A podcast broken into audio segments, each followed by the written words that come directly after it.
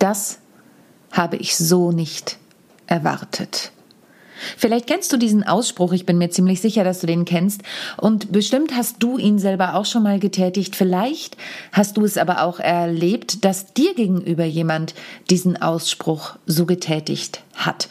Ich hatte vor kurzem ein Erlebnis im privaten Bereich, wo ich gemerkt habe, oh, da hatte jemand andere Erwartungen, als ich erfüllen konnte, wollte oder in dem Moment ich damit auch nicht gerechnet habe. Und über dieses Thema und was dieses Thema auch mit deinem Bühnenauftritt, mit deinem Vortrag, deiner Präsentation zu tun hat, darüber spreche ich in der heutigen Folge. Viel Spaß! How to Impress. Souverän und selbstbewusst auftreten im Leben und auf deiner Businessbühne. Hier bekommst du Tipps und Tricks rund um das Thema Wirkung, Auftritt, Stimme, Kamera und die Businessbühne. Ich bin Sonja Gründemann, die Expertin für deinen erfolgreichen Auftritt und berichte dir aus der Praxis für die Praxis. Immer nach meinem Motto, perfekt muss nicht sein, echt ist schöner.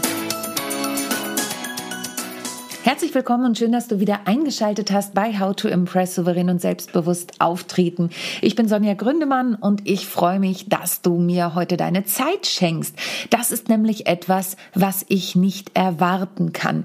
Du hast freiwillig eingeschaltet und ich hoffe, ich erwarte nicht. Ich würde mich sehr freuen, wenn du bis zum Schluss dran bleibst. Und allein in diesen paar Sätzen erkennst du schon, was Erwartungen eigentlich für ein großes Wort sind und was Erwartungen auch für eine Macht haben können. Und ich möchte heute mit dir über das Thema Erwartungen sprechen. Was bedeutet das eigentlich, wenn du auf eine Bühne gehst? Wie kannst du auch gewisse Erwartungen erfahren von Menschen? Und wie kann es dann trotzdem immer wieder sein, dass du gewissen Erwartungen nicht gerecht wirst. Und wie bin ich auf dieses Thema gekommen?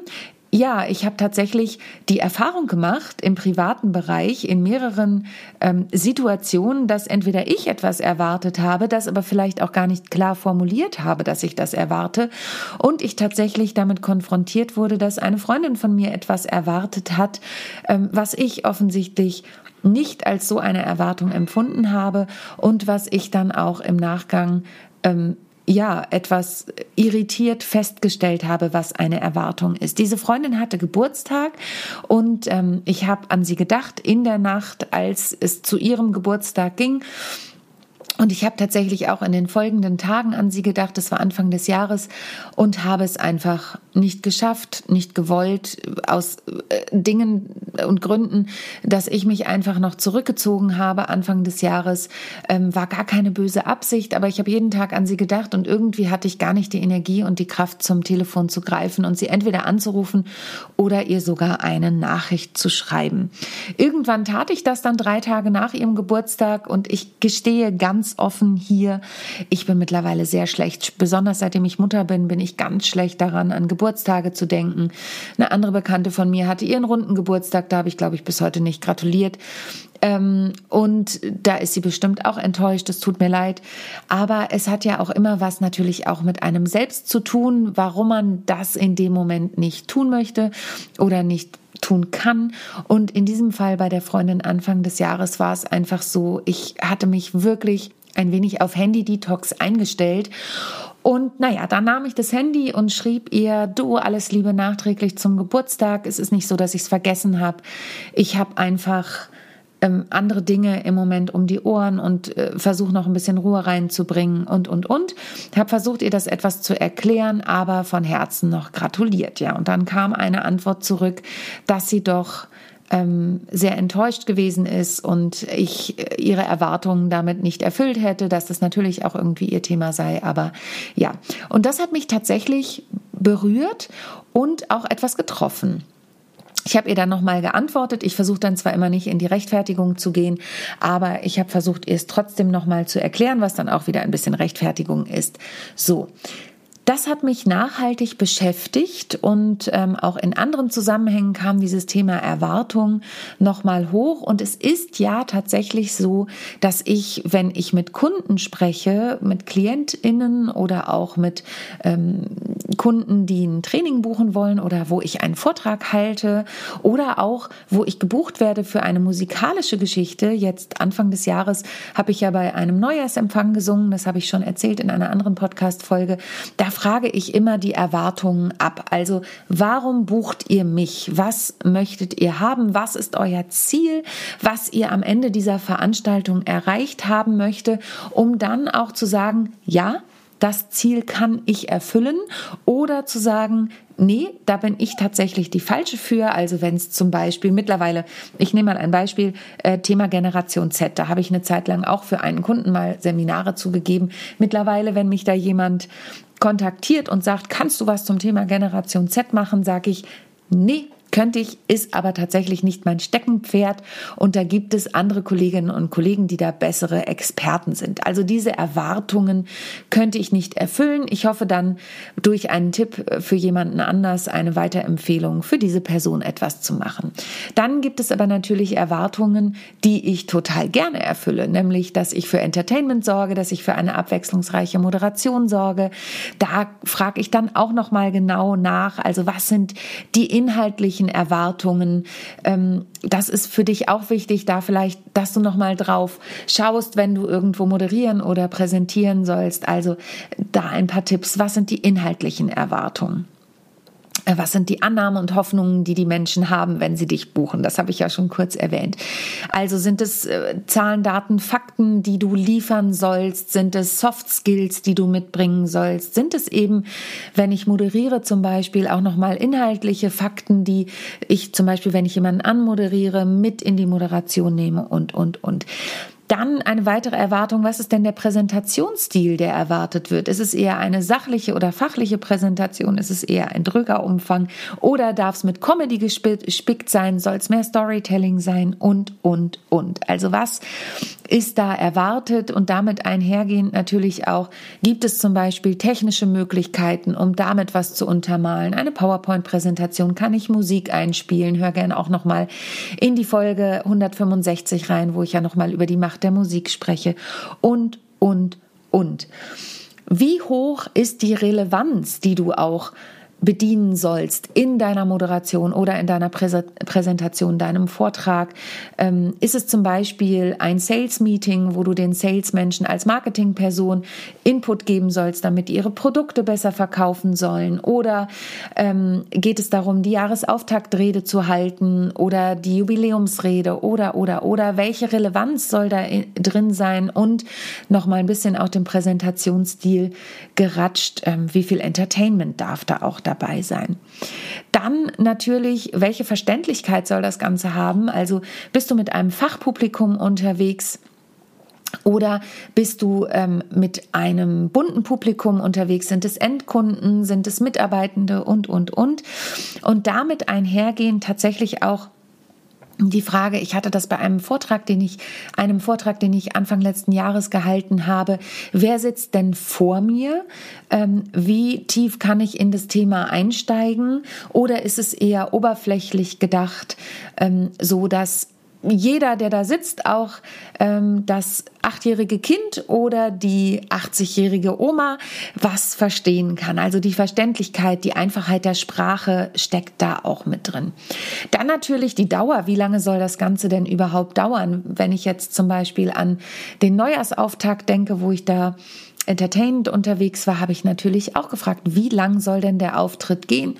Und dann habe ich dementsprechend mein Programm angepasst. Also dann habe ich drei Lieder gesungen und habe Texte für den Übergang geschrieben, die dann auch ein bisschen witzig waren. Genau. Das nächste ist, ähm, wird erwartet, dass du in Interaktion mit dem Publikum gehst oder erwartest du das vielleicht auch von dir selbst? Ja, also manchmal sagen die Veranstalter, ja, das wäre gut oder ach, ist eher sachlich oder na ja, gucken Sie mal, was unser Publikum angeht, ob die so interaktiv werden können. Und das ist natürlich ähm, ja großartig, wenn du das machen kannst. Wie du, wenn du mir schon länger folgst, weißt, bin ich ein Riesenfreund von Interaktion und ich habe gerade selber kurze Videos geschnitten von Auftritten und ich liebe das immer selber selber, wenn ich dann feststelle, da kommt ein Zwischenruf und ich kann darauf reagieren. Also das soll kein keine Aufforderung sein, dass alle immer dazwischen rufen, aber manchmal passt's ja einfach. Ähm, ich habe gerade einen Film von der Convention geschrieben und da lieb, rief jemand, ich liebe deinen Anzug und ich habe geantwortet, schön, ist nämlich gar nicht meiner.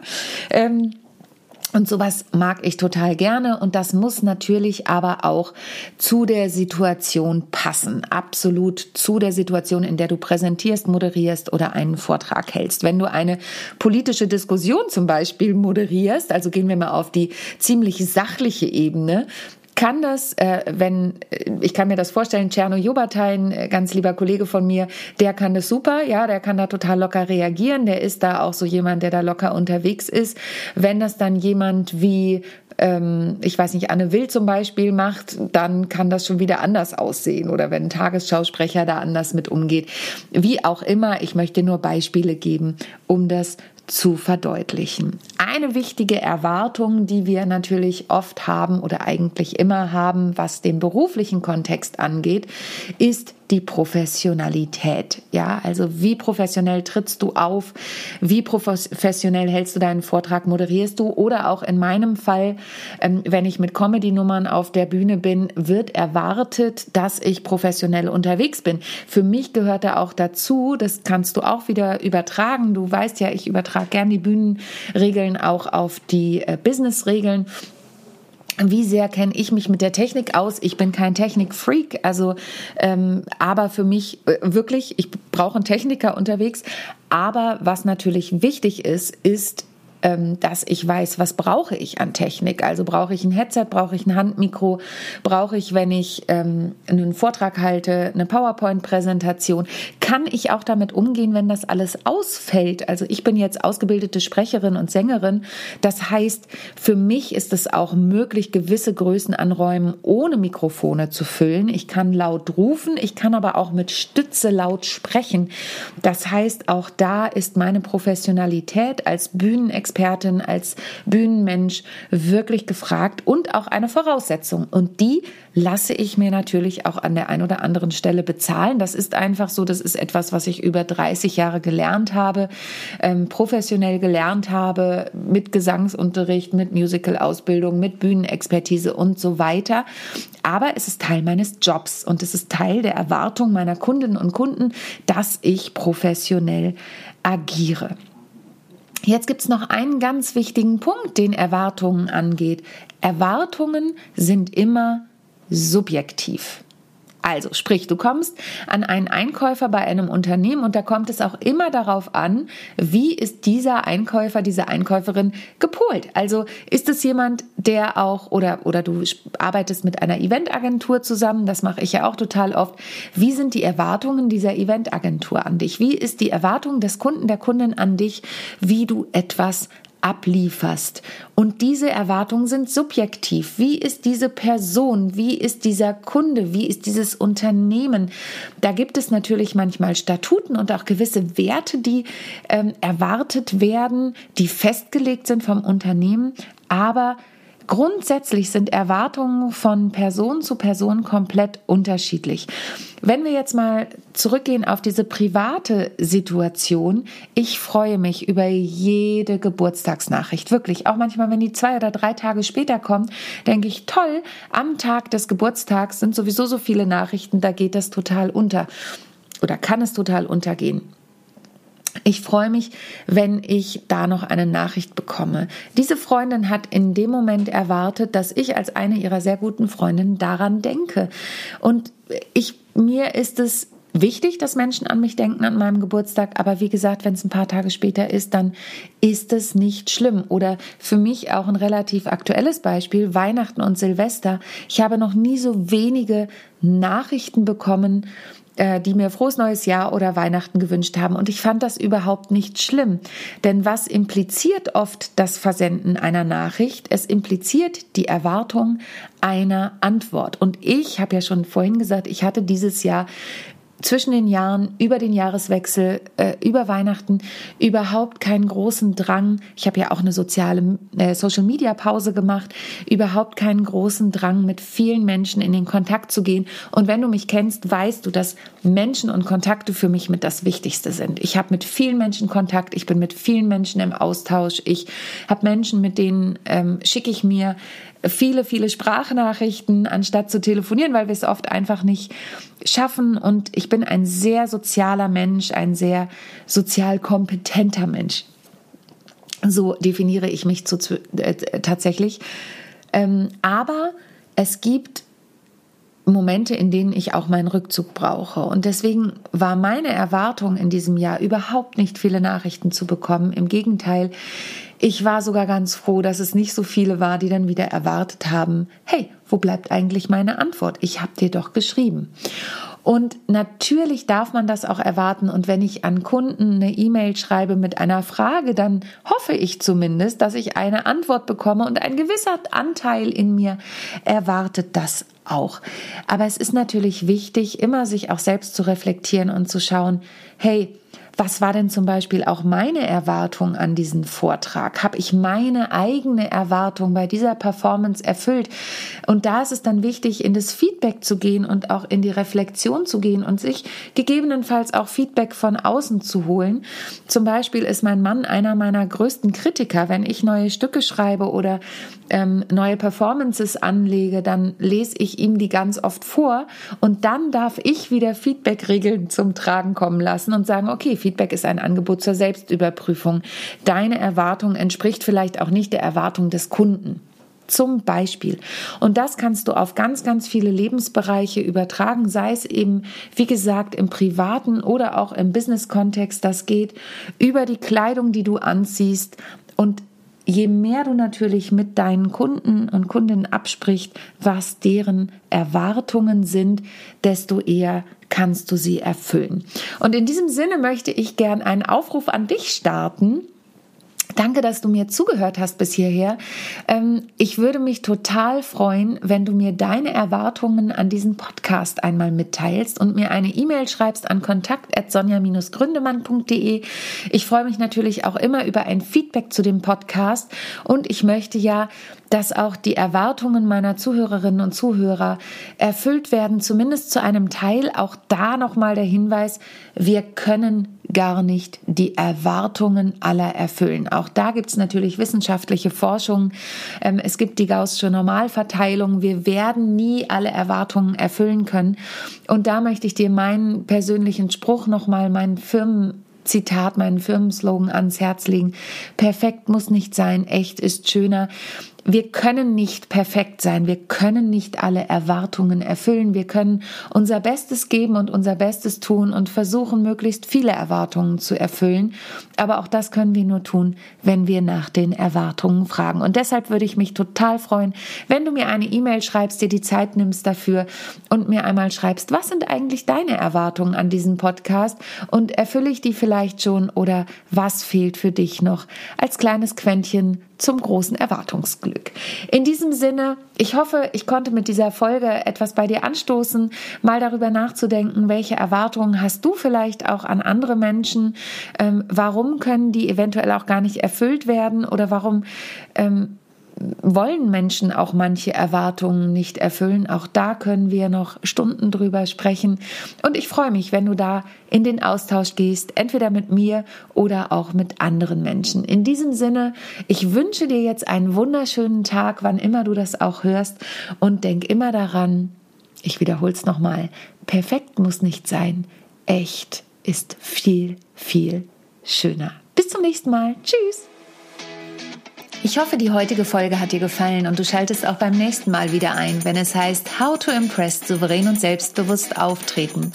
Hinterlass mir gern eine Bewertung bei iTunes oder auch eine Rezension bei Google und vernetze dich mit mir auf den sozialen Medien, vor allen Dingen bei LinkedIn und Instagram bin ich aktiv. Über Weiterempfehlungen freue ich mich natürlich auch sehr und wenn du noch mehr über mich erfahren möchtest, dann abonniere einfach meinen Newsletter. Bis zum nächsten Mal. Tschüss.